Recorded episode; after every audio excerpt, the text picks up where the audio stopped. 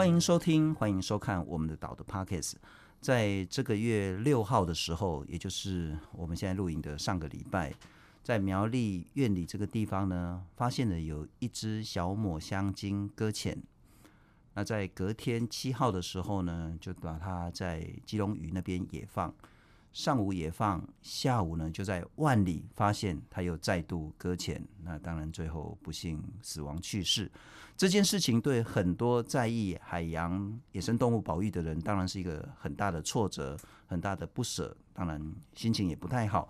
可是我们希望从这一次事件来谈一谈，包括整个小抹香鲸是什么样的生物，我们周遭在台湾周边沿海，包括鲸豚、海龟。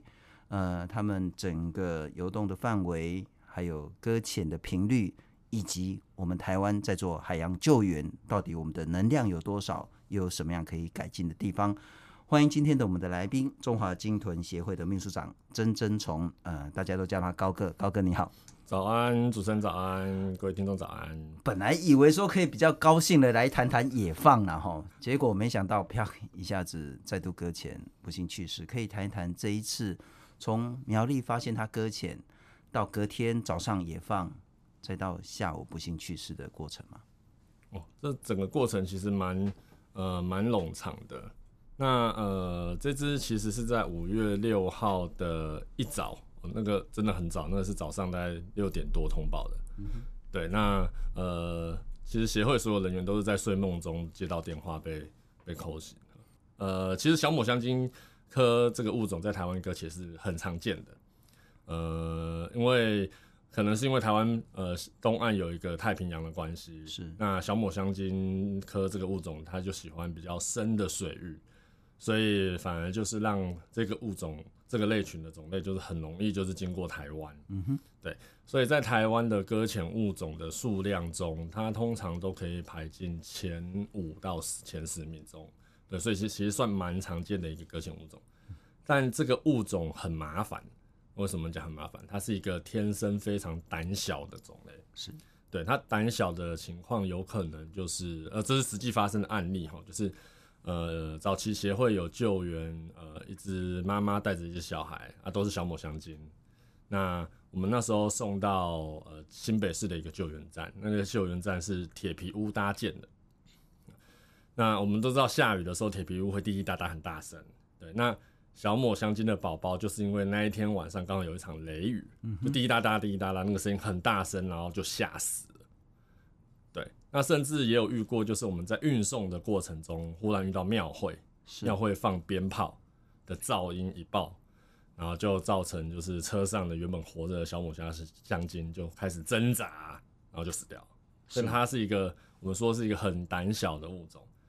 那这一支当初搁浅的时候，我们就很担心，因为第一个它在苗栗，呃，可能主持人会问说，为什么在苗栗会很担心啊？因为苗栗是在台湾比较中部的地方，是。那台湾中部的地方呢，目前虽然有一个救援站，但这个救援站已经两年呃没有启动救援了啊，所以协会之前有过去看了一下一些器材，我们发现已经有老化。那因为两年没有用过救援嘛，所以就是它的水线到底有没有通，我们也不敢把，我们也没有把握，所以我们就呃就在选择救援地的时候，就不能走近的那个位置，你只能走比较远的位置，所以才会移到八斗子去。对，那可是移动就是一个风险，呃，特别是对鲸豚救援，呃，这个议题，这个这个这个事件来讲的话，移动是会增加动物的紧迫，是。对，那紧迫就会容易导致动物走向就是死亡这条路。也许我们描述一下，这只小抹香鲸它其实是算很瘦的吗？对，呃，如果以这张照片来看的话，呃，大概大家应该都有看过鲸豚，那我们来想想看，就是大家看去海洋公园看到鲸豚的样子，首先你应该会可以看着，可以印象，呃，应该也会有记忆，就是鲸豚是圆圆滚滚的，是。对，然后鲸豚好像没有所谓的呃凹陷的脖子，就跟人一样，人的头跟身体中间有个凹陷的脖子，鲸豚是没有的，所以这个叫呃营养充足的鲸豚。对，那我们的影片跟照片一开始拍到的那个呃画面呢，显现出来就是你可以看到那只小抹香鲸的头部，嗯哼，头部到身体中间，它是有一个凹陷的感觉。是，那这个凹陷就是我们所谓的脖子。那这个是呃，这种会看到这种脖子的影像呢，就表示通常呃动物的营养状况是有问题的，所以它已经它可能一阵子没吃东西，或者是它可能消化功能出现问题，所以它没有办法把食物转换成它的脂肪跟肌肉，嗯、所以它的。呃，体表的呃肌肉就会开始有点呃怎么讲，有点被分解，所以就会瘦下去。所以第一个我们可以看到脖子，然后第二个就是你可以看到就是尾巴的后后半呃，应该说从身体的中段开始往后，呃，它不是圆滚滚的一直呃到尾巴的地方，是它是很明显的有一个下塌的情况，有一个凹陷的，对对对的，那个下塌的情况也是不正常的，因为通常鲸豚最有力的就是背部这一条肌肉，是对。那背部这条肌肉如果是塌陷的，就表示它营养状况也不好。嗯哼。那呃，我相信如果有学过生物或者是生命科学，应该都知道肌肉的呃，就是我们身体的营养利用会先用糖嘛，然后再用脂肪，再才用到肌肉。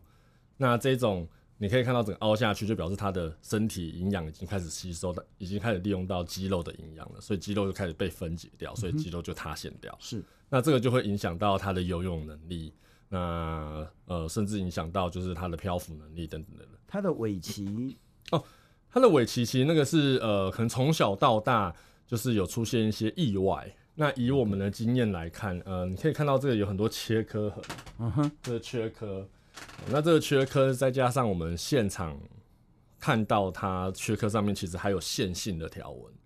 所以，我们猜测它这个缺刻应该是可能早期在海中生活中，可能有被渔具渔网缠过。发现的时候，健康状况虽然不是很好，但还勉强可以。对，还勉强可以接受。那我们也许谈一谈那个整个救援的过程，然后当他发现，当我们发现他搁浅之后，我们来看看是怎么做的。哎，这个就是你要先让他保湿。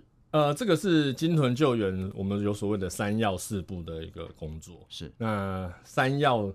三要第一个部分就是要扶正，那扶正就是让这个气孔朝着天空，嗯、所以这是浮正。那第二个就是你刚刚提到的宝石，嗯哼。那还有一个药是要检查呼吸跟心跳，那因为没有拍到那个画面，所以就看不到。是，是对。那有四个不能做的，就是要遮阴啊，或避免站在头跟尾啊，不要拉扯。所以因为不要拉扯，所以才有担架步。是。那还有就是做声音的管控。是对，所以这就是有四个不能做的事。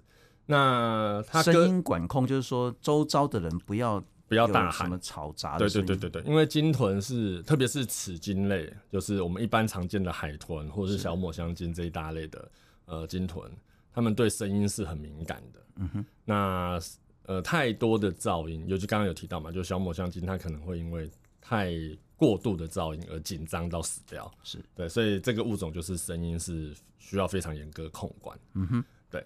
那呃，那个时候就是在等待我们的救援的专专业能力到现场前，我们就会先请海巡弟兄先帮忙做一些基本的三幺四部的处理，然后呃一就是顺着潮汐，然后把动物看移往岸边一点，这样后续处理会比较容易。那这个就是到这个到救援站，这个到八斗子后哦，院里要到八斗子才会有救援站。对，因为刚刚有提到，就是其实院里北边有一个起点。嗯哼，对，那起顶这个是海保署的所设置的救援站，但它的问题就是它已经两年没有救援，那有些器具、有些器材其实是老化了，那再来就是水线目前通不通我们不知道，所以变成它会是一个风险，就是如果我送到那边，那它如果水无法通。那变成这个鲸豚，就是还要再移动一次。嗯哼，对，那不如我就直接到最安全的地方去。是，对，那最安全的地方从苗栗以北就只剩下呃基隆八斗子。那当然呃未来了，我说未来就今年六月以后，协会在树林会有一个鲸豚池。嗯哼，因为目前呢我们刚好正在建设中，所以未来可能会有另外一个选择，就是不用马上冲八斗子，可以到树林去。那这个是在八斗子的一个救援，对，那当然就是到一个很大的一个水槽，对对对对对对对。然后我们再来看看其他的一些情形，那这个就是、哦、这是后来隔天早上野放的要到基隆屿去野放，对对对对，这、就是告诉隔天早上野放。可是这边其实它跳得很快，因为那天刚刚有讲说我们有做到细部的检伤，那细部的检伤就会包含有血液的检查。然后还有就是呃皮下红外线的检查。那当然就是触诊会做得更完整，因为你会可以全身性的接触动物嘛，所以触诊会更这样。所以所以那个时候血液的检查就发现这只有严重瘦弱的问题。嗯哼，对。那这个严重瘦弱之外，还有另外一个问题就是它的血液的离子，我如果没记错的话是钾跟磷吧，我没有记错的话，就是有两个离子特别高。那从这个离子比较高的反应来推估，应该是他的脏器是有受损的。是，对。那不过我们不过它毕竟血检值是一个整体的表现啊，所以我们没有办法说，没办法，没办法，呃，准确说是哪一种脏器有所受损，但可能就是他的脏器应该是有点问题。嗯，对。所以呃，他就会变成有点有点两难了，因为原本一开始现地评估就是还可以接受，可是。后来细部评估发现，其实他的问题比原本评估的更严重。是对，那那时候的考虑就是，那我们要怎么办？这个是金屯救援很常会遇到的情况，就是当我们得到一些呃检查资料后，那接下来要怎么办？对，那呃，当然可能大家比较常知道的方法就是，哎、欸，我继续留着啊，是，就继续留着复健嘛，让它到离子都平衡后再走。那另外一个就是野放。那在第三个处理的方式就是人道处置，嗯哼，这是人道处置，就是前面两个都没办法解决的时候，你就只能人道处置。对，但大家可能会有一个疑问，为什么这一只没有继续复检？这个应该是大家很常出现的疑问。好，那我们就要说到那一天这一只进食后的个性了。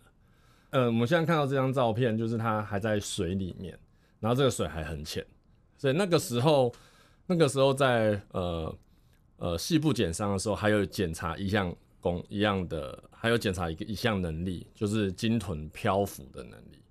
就是如果我们要让鲸豚呃可以野放，或者是要让它呃执行安乐死，有一个很重要的条件，就是它会不会自己把自己溺死。嗯哼。那这个鲸豚很常出现的问题，因为鲸豚搁浅很容易造成肌肉的损伤而无法游泳，所以它能不能自行漂浮，或者是能不能有自己的游泳能力很重要。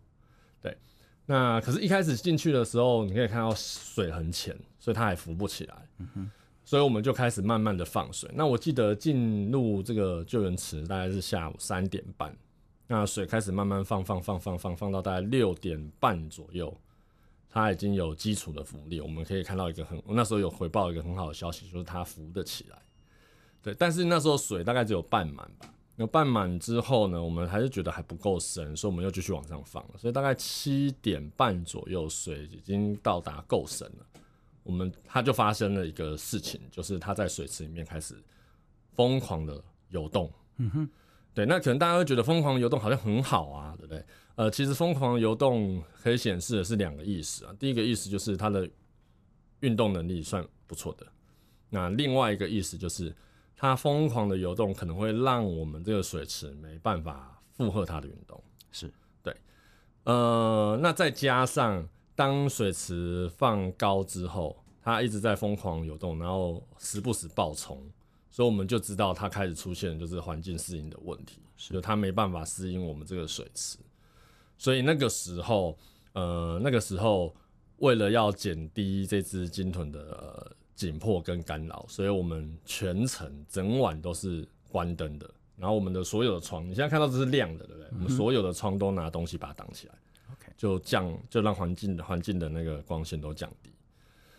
呃，降低后，它有符合我们的预期，有稍微冷静一点，但是又发生另外的情况，因为救呃金屯救援是需要很多志工来帮忙的。那我们志工是会轮替，那只要有志工从池外进入池内。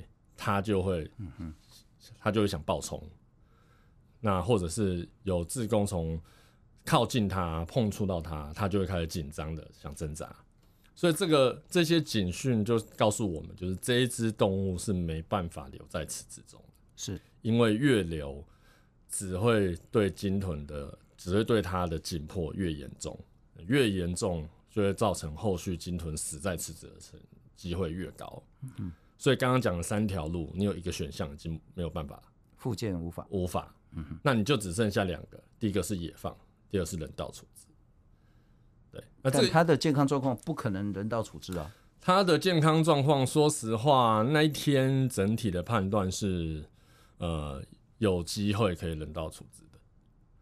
对，但是这是很两难的抉择，就是，呃，这也是鲸豚救援很常遇到的一个情况，就是当你遇到就是完了身体的资资料是不好的，但是他的行为能力你不觉得他没有到那么不好，嗯哼，那你要怎么走？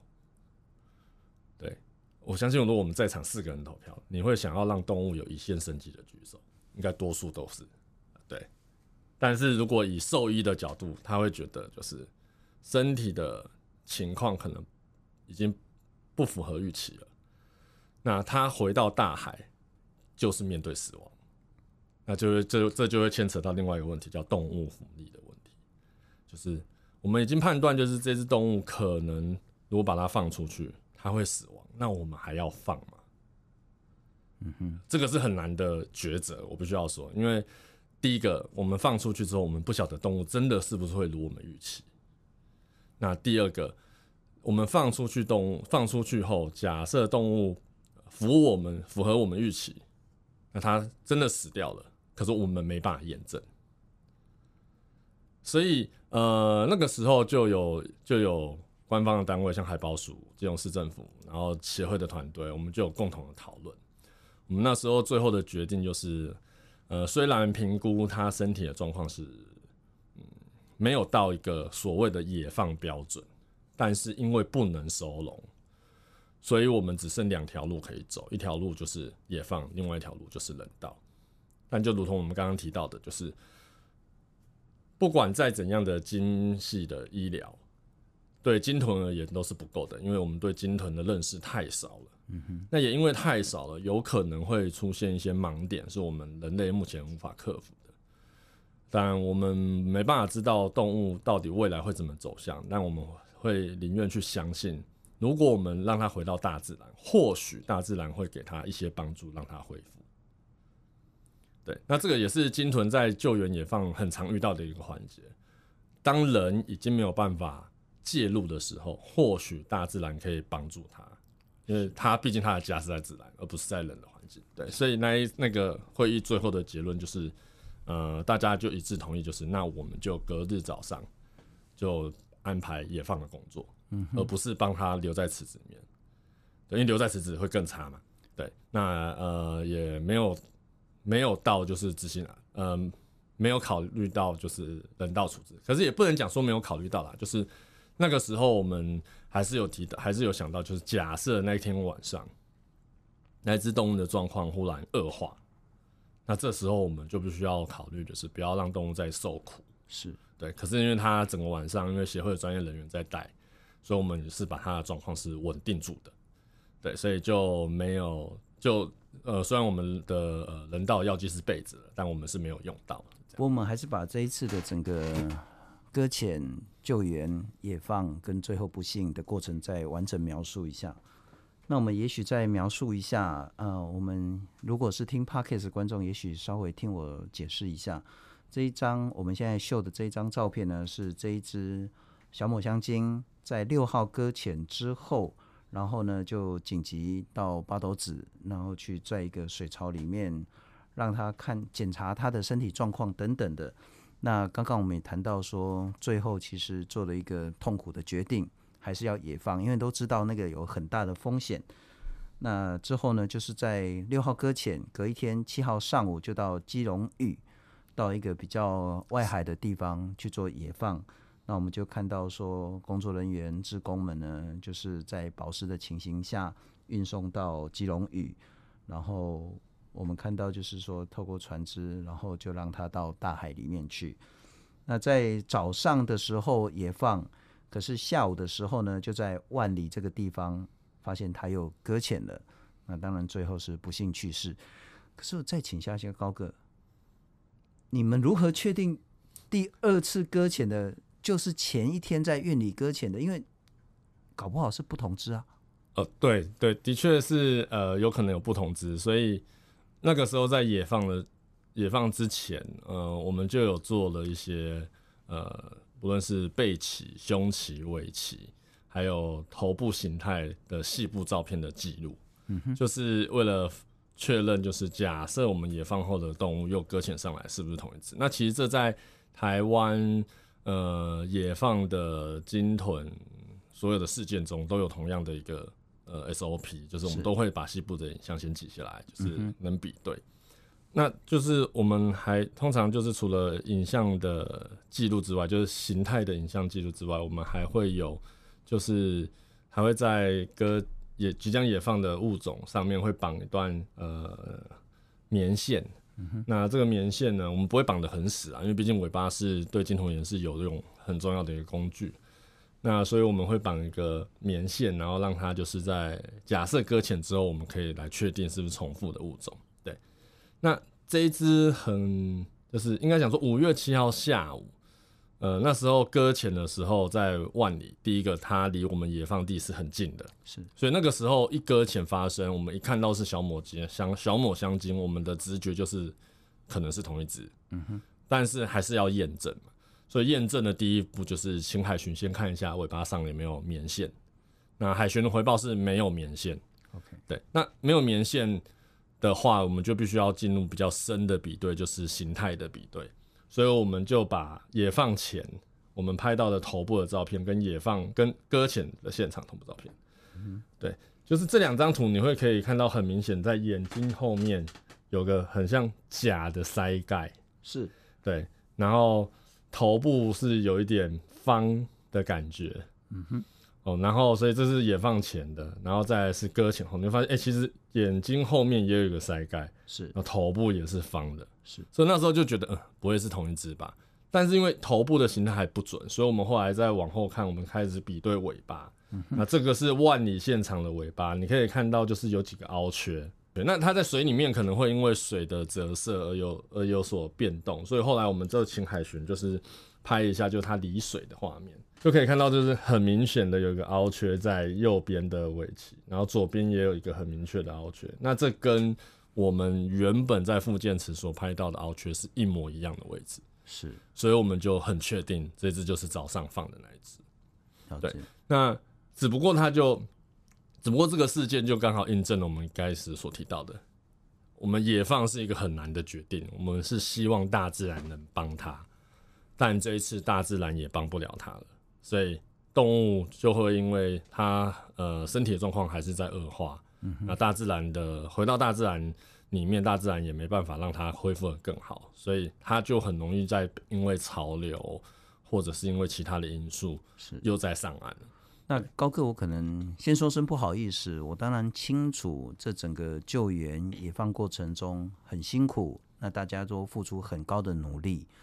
那我不晓得会不会是，如果我们的救援能量再高一点。不管说那个时间，像是从院里到八斗子，这其实又是两个小时以上的车程。嗯，对。那你如果在前后的这些呃，它可能要更长，可能超过三个小时。一个是据点的距离，第二个是您刚也谈到，那确实是很困难。就是说，当这样的一个水槽，而这只小抹香鲸出现这样子一个，不管是紧迫或是激烈身体反应的时候。但我们不管是在那个环境，嗯，是不是如果是可以再好一点，再符合他的状态一点，有可能比较好吗？呃，其实如果说要比较好的方式，当然减缓移动的距离一定是一个很好的方法。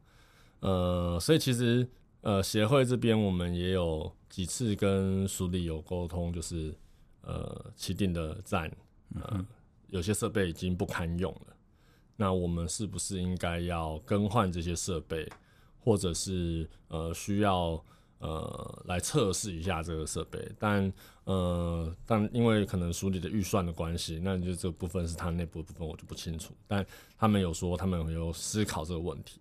对，那因为协会之前在八斗子，我们也有一套。呃，旧的但是堪用的器材是汰换下来的。那那时候我也有说，要不然我先把旧的东西我先搬到起顶去，至少起顶是起顶是一个非常重要的一个点。呃，应该说，其实全台湾的鲸豚救援站目前只比较稳定，而且是重要的点，大概就两个，一个就八斗子，一个就成大的市草。是对。那起顶是呃中台湾地区的一个点，那只不过。在以往历史的以往搁浅历史的经验中，就是活体搁浅很少在中台湾。OK，那也因为很少，它就会出现一个问题，就是你有那个点，但你的使用率不高。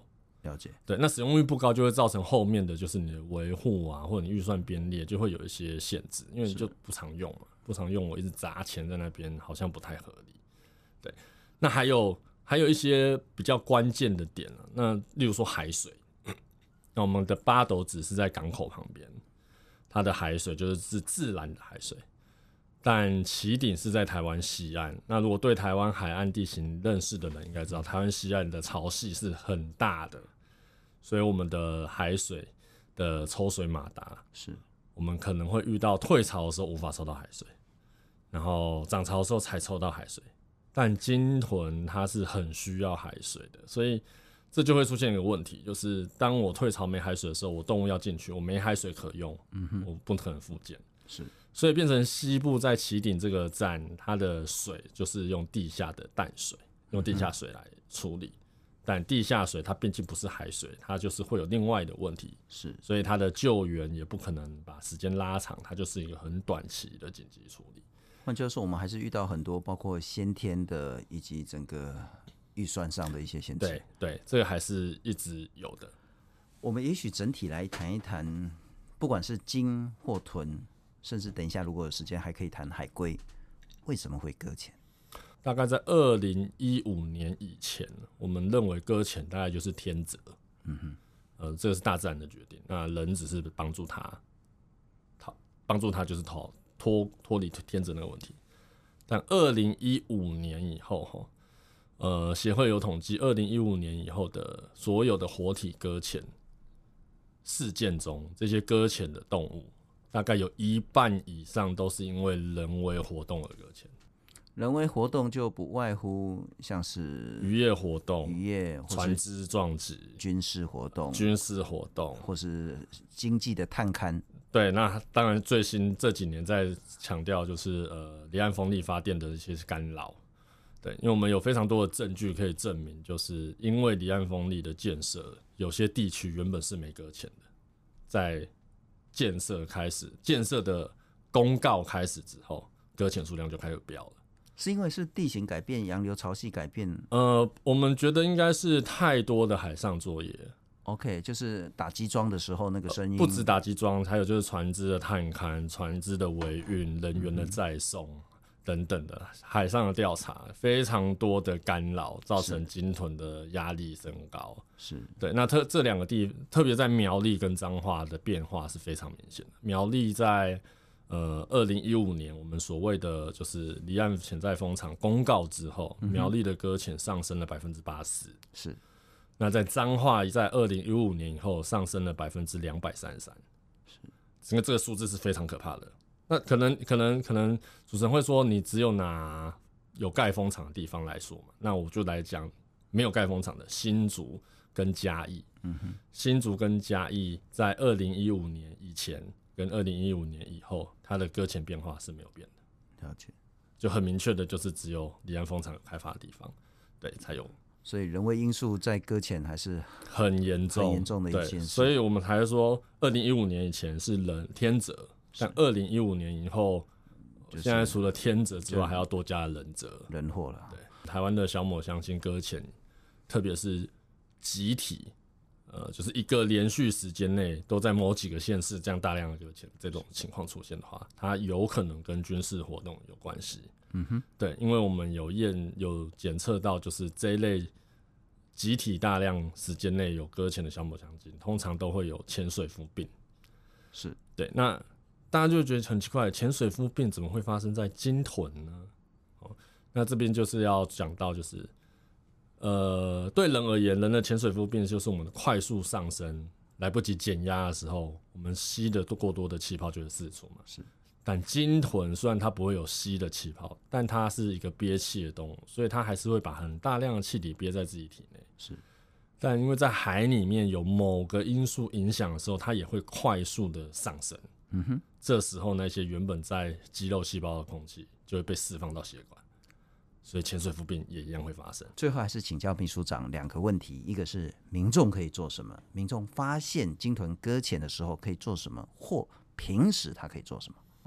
全台湾一年大概有一百四十只鲸豚会搁浅，是。那如果加上海龟，海龟一年大概是两百六十只，所以你这样加起来，一年有超过四百只的动物会搁浅，所以其实几率很高啊，几乎每天都在搁浅的。对。那只不过我们很常遇到的情况是，民众遇到的时候他不知道怎么办。那遇到怎么办？所以遇到的话，第一个就是通报。那通报你也不用记很复杂的电话，你只要记一一八，这个是打给对，这个是打给海巡的电话。OK，因为海巡就是我们搁浅处理的第一线人员。是对。那民众可能会觉得，那我死的活的都可以通报吗？呃，没错，的确死的活的都是可以通报的，因为死亡的搁浅，它还是有一些机会让我们去了解它如何死亡。是，那当然活体的搁浅就不用说了，你可能有机会去拯救它一命。所以我通报一一八，对啊，之后就离开吗？还是呃，通报一一八之后，通常呃海巡人员会询问相关的资讯，那包含地点、地点、它的状态、数量啊，状态就是活的或死的，是，然后多大只，嗯哼。对，那这一类的数字大概要请现场的民众通报。那如果民众就是没有行程上的压力，你可以在那边等待一下，呃，海巡人员，因为呃，海巡人员还是要寻找嘛。特别是鲸豚或海龟，我需要拿个毛巾帮它保湿。呃，在如果是一般的民众或一般的游客在海边，很难会有那样的东西啊。OK，对，所以呃，如果是遇到的话，呃，鲸豚比较大只，很难一个人处理，是，这真的非常难。但海龟比较小只的话，你可以把海龟先带离潮间带，就让它到一个比较阴暗的地方，嗯、稍微等待。是，那这样是可以帮助动物的。对，那鲸豚就难度比较高，就比较没有办法。鲸豚跟海龟，呃，都还是受到海洋废弃物的影响，是，而且是对海龟而言很严重。呃，在台湾的研究中。呃，北海岸的海龟大概百分之七十四到七十六都有吃到这些塑胶袋、嗯，海洋废弃物。那鲸豚目前比较低，呃，大概百分之二点五左右。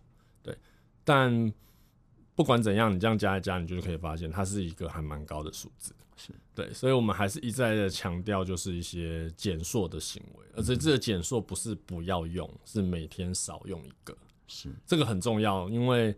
减塑一个人不用是没有用的，要全国的民众一起少用才有用。政府的部分呢，需要再更强化我们救援能量，或者是海洋保育的部分。呃，目前政府的部分，嗯，我们是建议就是，其实台湾是个海岛，但是有很多时候，我们对台湾这个海岛的周围，我们并不了解。举个最简单的例子。呃，我不晓得主持人或现场的同仁知不知道，你们觉得台湾有哪一段海域现在还没有做过鲸豚调查？不晓得，不晓得。那你觉得台湾应该全部的海域都做过了吗？理论上应该是要了，没有。而且这个海域离我们很近，是。北海岸七十六公里，没有任何鲸豚调查，没有任何，没有任何，没有任何。好，那我们讲到台湾西岸的台湾海峡。我们台湾海峡的鲸豚调查，只有在白海豚重要栖地上有做，是。这个水深大概就是三十公尺内，就是只有在彰化云林那边，呃，从苗栗一直到彰化云林加到台南，它就三十公尺内有做，但三十公尺外到九十公尺深的地方没有任何人做过，没有，对，所以所以呃，你就会发现，哎、欸，我们真的了解台湾的海吗？不了解，连最近的北海岸七十六公里短短的都没有人知道。但渔民都会说北部的鲸豚很多啊，我就说可是我们没有调查资料。嗯哼，对。那甚至有些离岛地区，它的调查也是可能十几年前有做过，现在都没有。所以，可对一个台湾的海岛，我们应该要充分了解台湾的海洋资源。嗯哼。对，所以呃，如果以协会的立场，我们会建议，就是我们政府应该是投入相关的资源调查，是或资源评估，在各个海域中，你可能不用每年做，但你需要有一个定期的规划，把这些缺口都补起来。是我们今天其实是透过在五月六号的时候，苗栗院里这一只小抹香鲸啊搁浅，然后不幸去世。的这样子一个经验，再来谈一谈台湾对鲸豚的了解、对鲸豚的调查、对鲸豚的保育，其实还有好多好多没做的事情。再次谢谢鲸豚协会的秘书长谢谢，谢谢谢谢谢谢谢谢。